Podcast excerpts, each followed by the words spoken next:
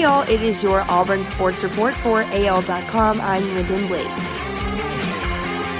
Quarterback Tom Brady became on Thursday night the first NFL player to start 300 regular season games.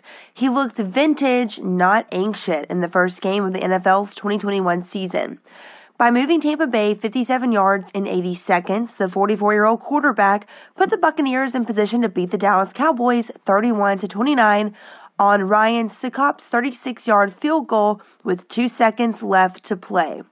Brady completed 32 of 59 passes for 379 yards with four touchdowns and two interceptions. Two of the touchdowns went to tight end Rob Gronkowski, who sat on my fantasy team's bench. Ugh. On the eve of the start of Auburn's fall camp, TD Moultrie took to Twitter. The fifth year super senior, who struggled with consistency on the field during his first four seasons, wanted it to be known this year was going to be different. He said, If anybody thinks I'm the same old TD, you're blind or you don't want to see it. He added, I don't have much to say, but watch this work. The morning after Auburn's victory over Akron, which represented the best single game performance of Moultrie's career, the 6'2, 253 pounder retweeted that month old statement as a reminder of sorts. This year is already different. Moultrie had seven tackles with three for a loss in that season opening win.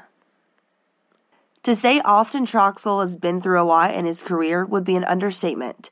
The redshirt senior has battled back from three separate ACL injuries over the last six years. Despite a string of injuries that would cause him to consider calling it quits, Troxell persevered, and now his determination and patience is paying off.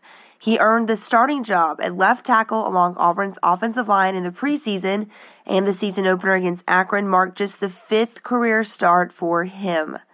He said, You know, I've been working for this for a long time. It's finally my time, you know? It's just a blessing to be out there with my teammates and my brothers. You can't beat that feeling. Here are some quick game day reminders ahead of Auburn and Alabama State this weekend. Tiger Walk is at 9 a.m. Saturday. The gates open at 9 a.m. The Eagle will take flight at 10:40 a.m. and then kickoff is at 11 a.m. If you can't be there, you can watch it on SEC Network, and tickets are still available if you want to go.